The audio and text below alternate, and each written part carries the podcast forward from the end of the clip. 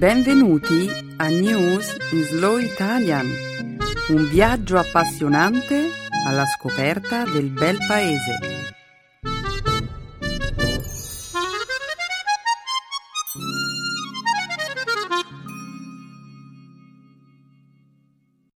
Oggi è giovedì 20 marzo 2014. Siamo pronti per dare inizio a una nuova puntata del nostro programma settimanale News in Slow Italian.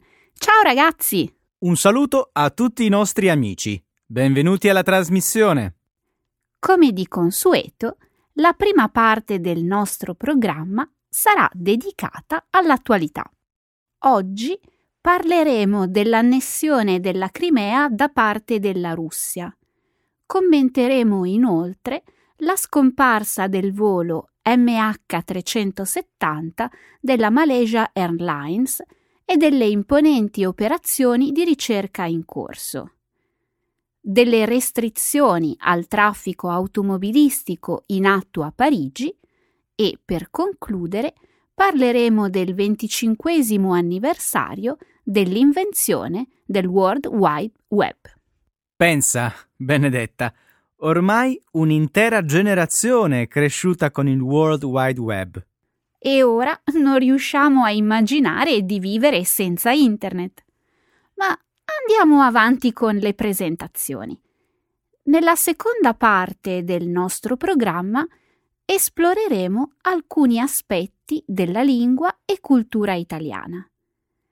Nel segmento dedicato alla grammatica troveremo un sacco di esempi sui pronomi relativi che e cui. Concluderemo poi il programma con un'espressione idiomatica italiana. La locuzione che abbiamo scelto oggi è fare la figura del cioccolataio. Perfetto, Benedetta. Se abbiamo finito con le presentazioni, dovremmo dare inizio alla trasmissione senza aspettare un minuto di più. Niente più indugi, Emanuele, che lo spettacolo abbia inizio.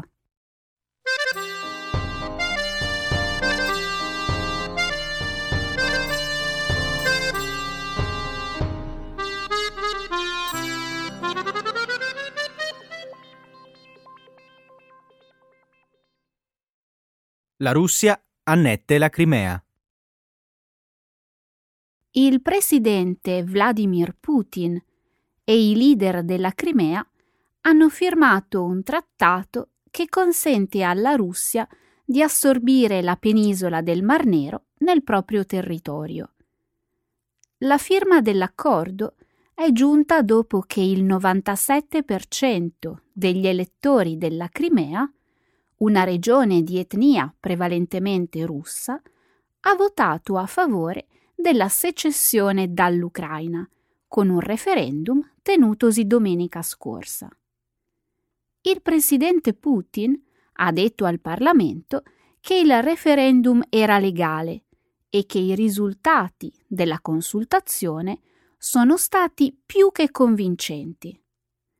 Putin ha detto che la Crimea, invasa da forze filorusse nel mese di febbraio, ha sempre fatto parte della Russia le potenze occidentali hanno fortemente condannato il trattato firmato martedì scorso.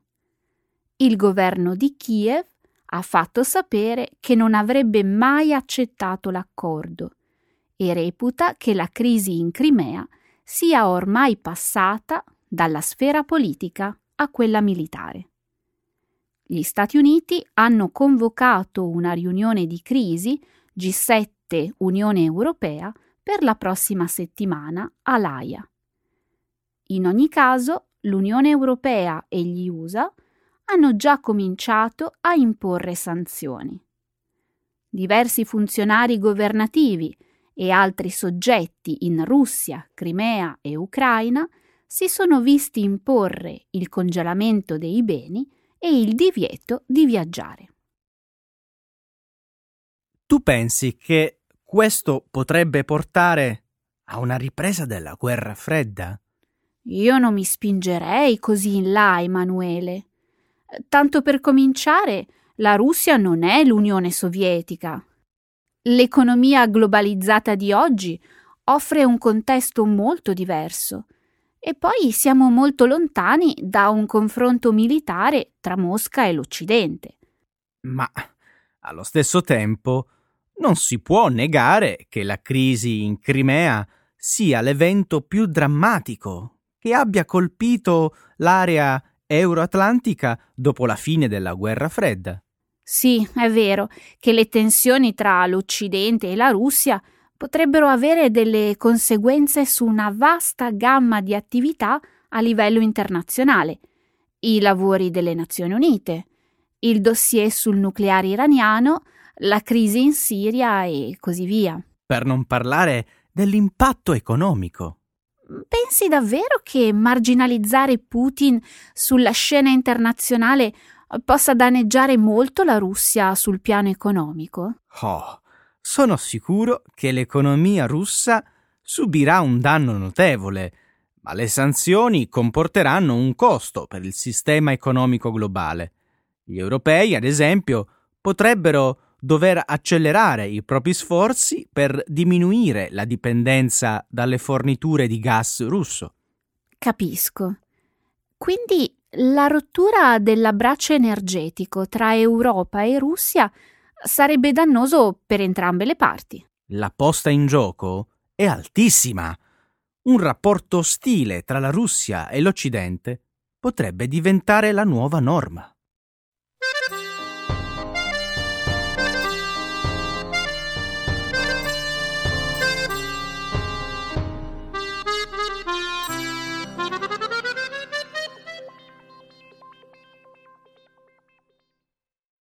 Nuovi indizi nell'ambito delle ricerche dell'aereo malese scomparso. Squadre provenienti da 26 paesi continuano a cercare di localizzare l'aereo MH370 della Malaysia Airlines, scomparso l'8 marzo scorso con 239 persone a bordo. Gli investigatori sperano ora di essere finalmente sulla strada giusta dopo giorni di ricerche infruttuose, che non hanno fornito alcuna risposta circa l'attuale ubicazione dell'aereo scomparso. Nel corso di una conferenza stampa a Kuala Lumpur, il ministro dei trasporti della Malesia ha respinto alcune voci emerse martedì scorso, secondo le quali il passaggio dell'aereo sarebbe stato rilevato alle Maldive. Alcuni familiari dei passeggeri hanno protestato con degli striscioni, criticando la gestione del caso. Le autorità malesi hanno promesso di inviare una squadra a Pechino per mantenere i contatti con le famiglie cinesi in attesa di notizie. La stragrande maggioranza dei passeggeri presenti sull'aereo erano cittadini cinesi. Le imponenti operazioni di ricerca aerea e marittima si stanno concentrando ora soprattutto su due dei possibili percorsi che potrebbero essere stati scelti dal Boeing 777, uno dei quali si spinge a nord, verso l'Asia centrale mentre l'altro conduce verso sud, attraverso l'Oceano Indiano. Intanto, una serie di nuove informazioni rese disponibili dal governo thailandese conferma il sospetto che l'aereo avrebbe effettuato una brusca virata verso ovest poco dopo aver segnalato la sua ultima posizione. Sembra inoltre che l'aereo abbia cambiato rotta per mezzo del sistema di volo computerizzato della cabina di pilotaggio e non mediante un controllo manuale. Sembra che quella virata non sia stata casuale. La variazione programmata di direzione sarebbe stata inserita almeno 12 minuti prima che il copilota dell'aereo si congedasse dal centro operativo per il controllo del traffico aereo. Quindi che cosa significa tutto ciò? Non sembra forse che l'ipotesi dell'atto criminale sia ancora più significativa? Eh, questa è una possibile interpretazione. Ciò che appare comunque evidente è che l'aereo aveva già cambiato rotta nel momento in cui il copilota disse buonanotte al centro di controllo. Sembra che i nuovi dettagli, a proposito di quanto è successo, non offrano comunque una risposta chiara. Questo spiega l'abbondanza di congetture sorte a proposito dell'aereo che circolano ora su forum e social media come l'ipotesi di un abbattimento accidentale durante un'operazione militare, con un successivo complotto internazionale per insabbiare l'incidente? Mm. Ci sono molti buchi in quella teoria. E che ne pensi delle teorie secondo le quali l'aereo sarebbe stato dirottato e poi fatto atterrare in un luogo segreto? In quel caso l'aereo avrebbe dovuto ingannare i sistemi radar di numerosi paesi. E questa non mi sembra una cosa fattibile, a meno che i dirottatori non fossero d'accordo con gli operatori radar o qualcosa del genere. So che la maggior parte di queste congetture possono sembrare tirate per i capelli, ma a questo punto dobbiamo prendere in considerazione le cose più improbabili, dal momento che tutte le opzioni ragionevoli sembrano aver perso plausibilità.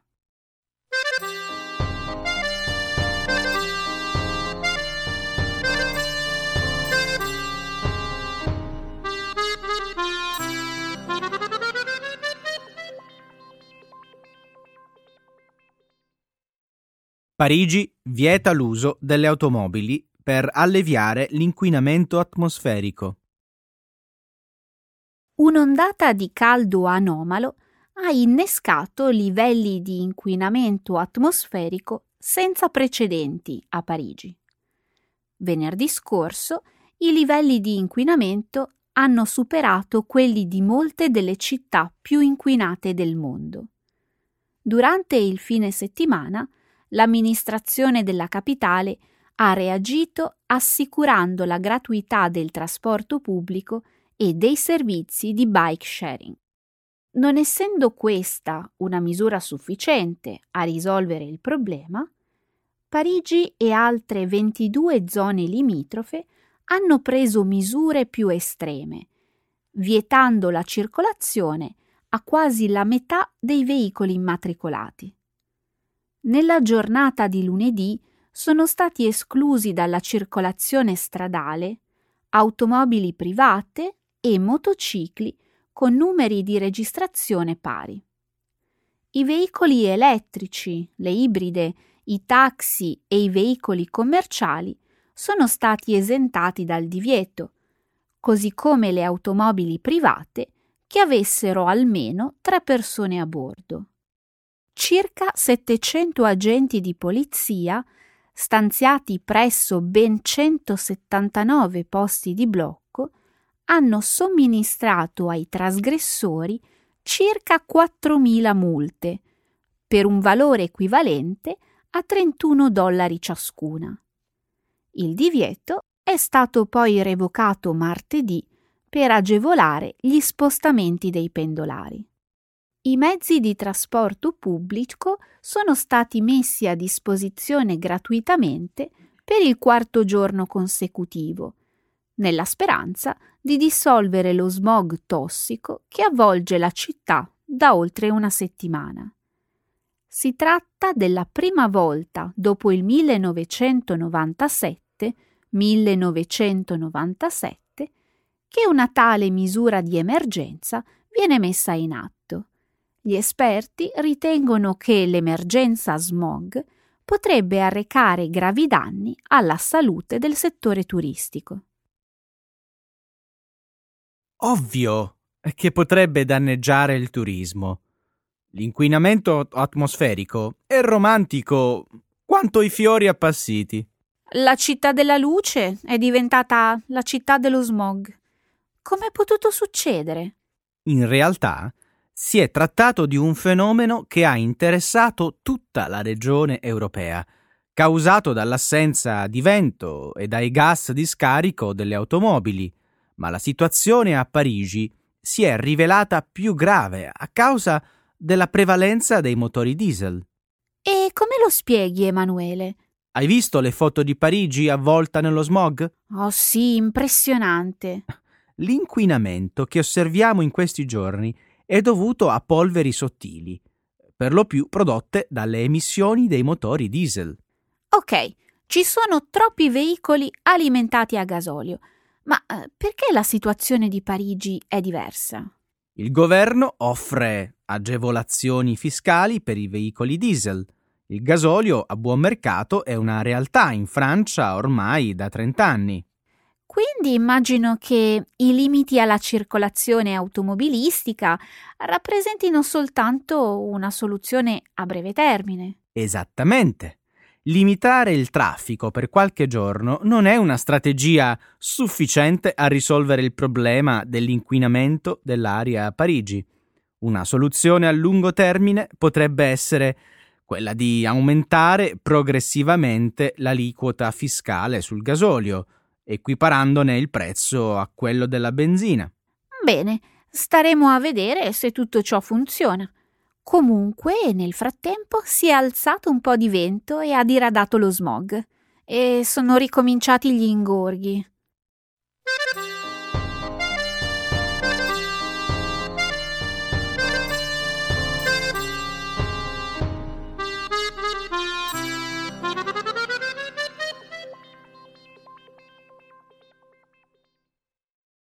Il web compie 25 anni. Il 12 marzo ha segnato il 25 compleanno del World Wide Web, un'invenzione che ha cambiato l'umanità per sempre. Quel giorno, nel 1989, 1989, un informatico britannico di nome Tim Berners-Lee propose un tipo di sistema per la condivisione delle informazioni digitali basato su una rete di informazioni connesse. A quell'epoca Internet esisteva già. Ciò che era nuovo era il concetto di creare un sito web. Nel 1989 Berners-Lee scrisse un saggio dal titolo Gestione dell'informazione una proposta che prefigurava un sistema universale di informazioni collegate. Berners-Lee si proponeva di migliorare lo scambio delle informazioni tra le migliaia di scienziati che lavoravano presso il CERN di Ginevra, l'Organizzazione europea per la ricerca nucleare.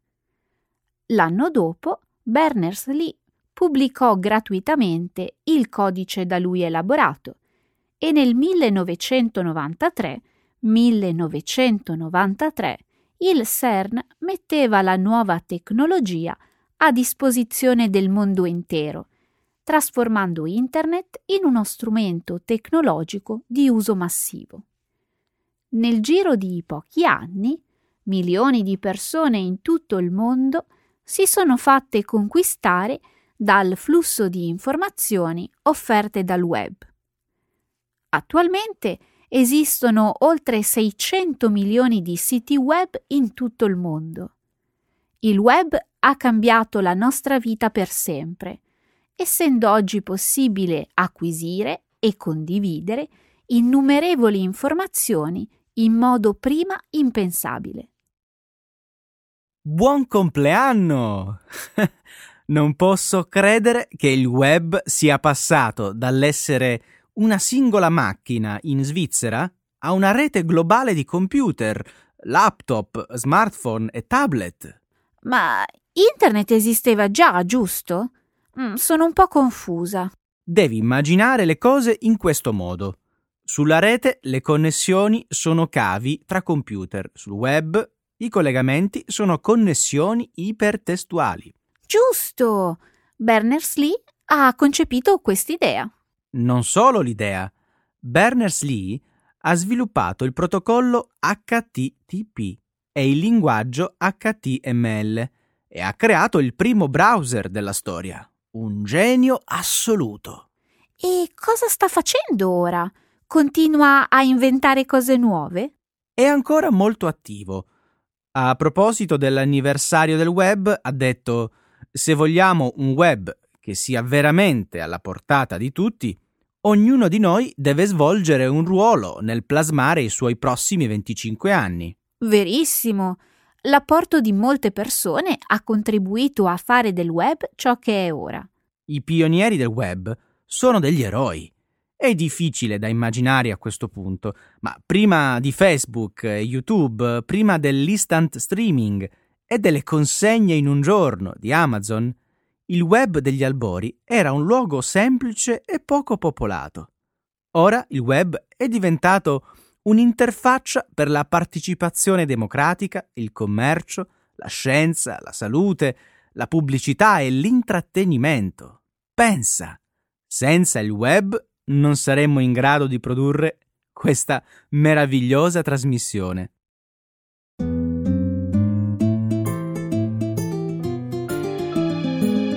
Adesso la grammatica. Per capire le regole di una lingua poetica.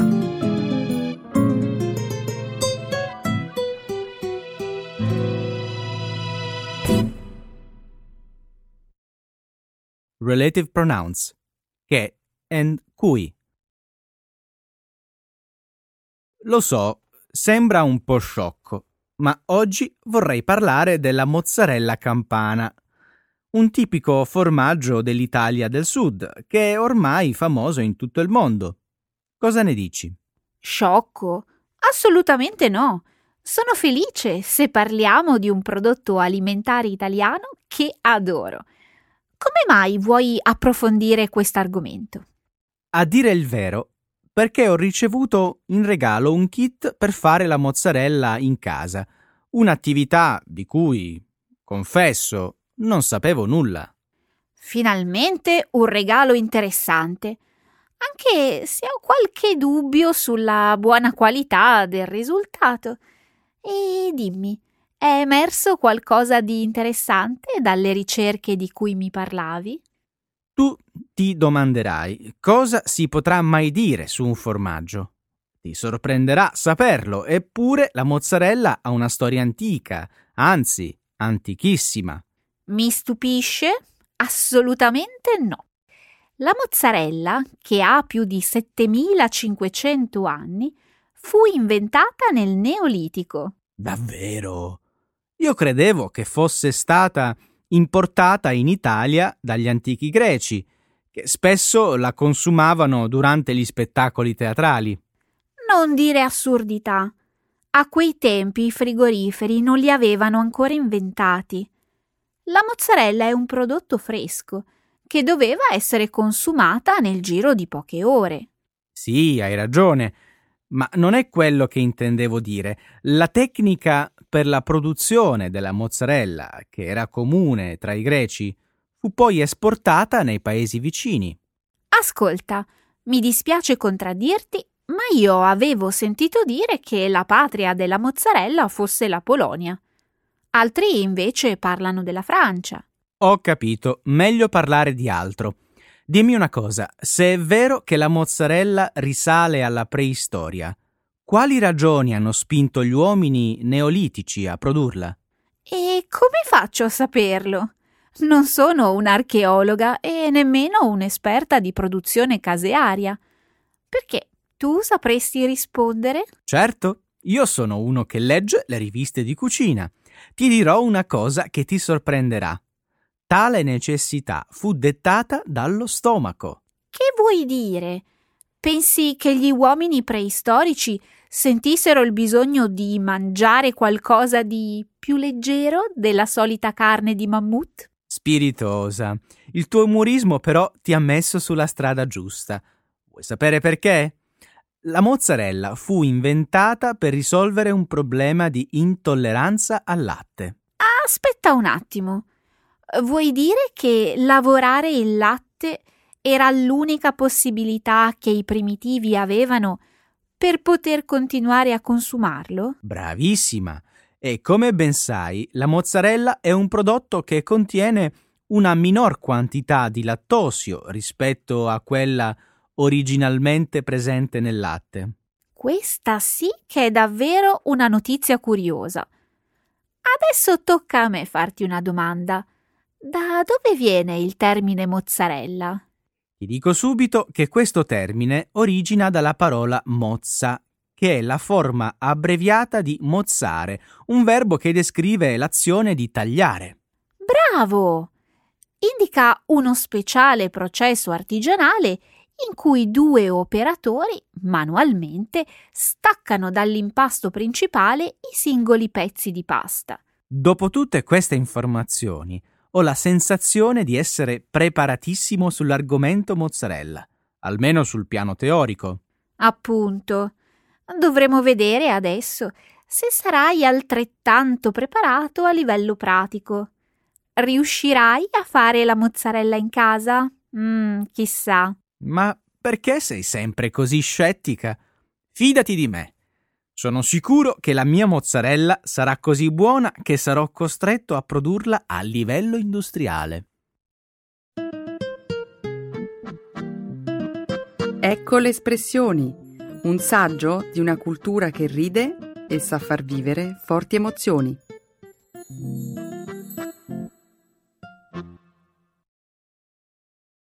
Fare la figura del cioccolataio. To make a bad impression or to make a poor showing. Ti volevo raccontare eh, che domenica eh, stavo per fare la figura del cioccolataio quando a casa di mia sorella ho iniziato ad aiutare mio nipote a studiare storia. Perché stavi per fare la figura del cioccolataio? Cos'è successo? Per caso tuo nipote con qualche domanda è riuscito a coglierti in contropiede? Ha indovinato. È proprio quello che è successo. Senti un po' quello che mi ha chiesto quel discolo. Zio, perché l'America non porta il nome di chi l'ha scoperta? Effettivamente, questa è una domanda legittima e devo dire anche piuttosto intelligente, venendo da un bambino. E tu? Che cosa hai risposto? Io ho detto: Lo zio adesso si assenta un attimo e quando torna ti saprà dare una risposta. Nel frattempo tu continua a leggere la storia delle scoperte di Cristoforo Colombo. Vuoi dire che per non fare la figura del cioccolataio te ne sei andato a consultare il tuo smartphone? Sei incorreggibile. Lo sai che questo si chiama barare? Dai, non fare la moralista. È vero, ho barato, ma non avevo scelta. Meglio imbrogliare un po' piuttosto che fare la figura del cioccolataio. Effettivamente non hai tutti i torti. È meglio che tuo nipote pensi che lo zio è davvero un esperto di storia. Decisamente. E ti dico di più. Sapevo benissimo che il nome America deriva dall'esploratore italiano Amerigo Vespucci. La mia domanda è perché? Come perché? Me l'hai appena detto. America è la versione femminile del suo nome latinizzato, Americus Vespucius. Il nome del continente rende omaggio alle scoperte di questo leggendario navigatore. Eh sì, lo so che Vespucci fu il primo a rendersi conto che quelle terre che Colombo credeva fossero le Indie erano invece un nuovo continente. Perfetto, e allora? Non era proprio questo ciò che voleva sapere tuo nipote? Se avessi detto questo, non avresti fatto la figura del cioccolataio. Sì, è vero, ma io sono andato oltre e mi sono chiesto chi fu a dare questo nome al nuovo continente. Esiste un singolo protagonista? Hai fatto una ricerca davvero approfondita. E tutto per non fare la figura del cioccolataio. Sei un tipo veramente orgoglioso. Sì, lo sono. E vuoi sentire cosa ho scoperto? Un cartografo tedesco disegnò una carta geografica nella quale il sud del nuovo continente era chiamato America. Era il 1507. 1507. Mm, questo ha senso. Probabilmente questo cartografo avrà utilizzato le descrizioni e i disegni che Vespucci fece durante i suoi viaggi in Brasile e Argentina. Appunto. Sembra però che qualche tempo dopo il cartografo abbia avuto dei ripensamenti a proposito del nome che aveva scelto. E come mai? Pensi che qualche contemporaneo possa essersi lamentato per il fatto che Vespucci si sia preso il merito di tutte le scoperte? È probabile, ma è anche possibile che il cartografo stesse soltanto aspettando di ricevere una conferma ufficiale che il nord del Nuovo Mondo non fosse unito all'Asia. Immagino che altri cartografi poi presero spunto da queste pubblicazioni per realizzare i loro disegni, attribuendo il nome di America a tutto il resto del continente. Sì, le cose andarono proprio così. Ho una domanda per te a questo punto. Se al posto di questo cartografo ce ne fosse stato un altro che ammirava di più Colombo o Magellano, quale pensi sarebbe il nome attuale del nuovo mondo?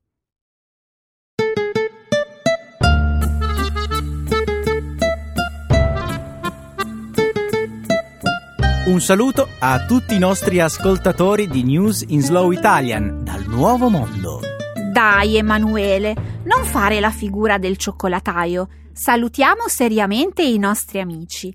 Grazie per essere rimasti in nostra compagnia anche questa settimana. Ci sentiamo e riascoltiamo il prossimo episodio. Ciao! Ciao!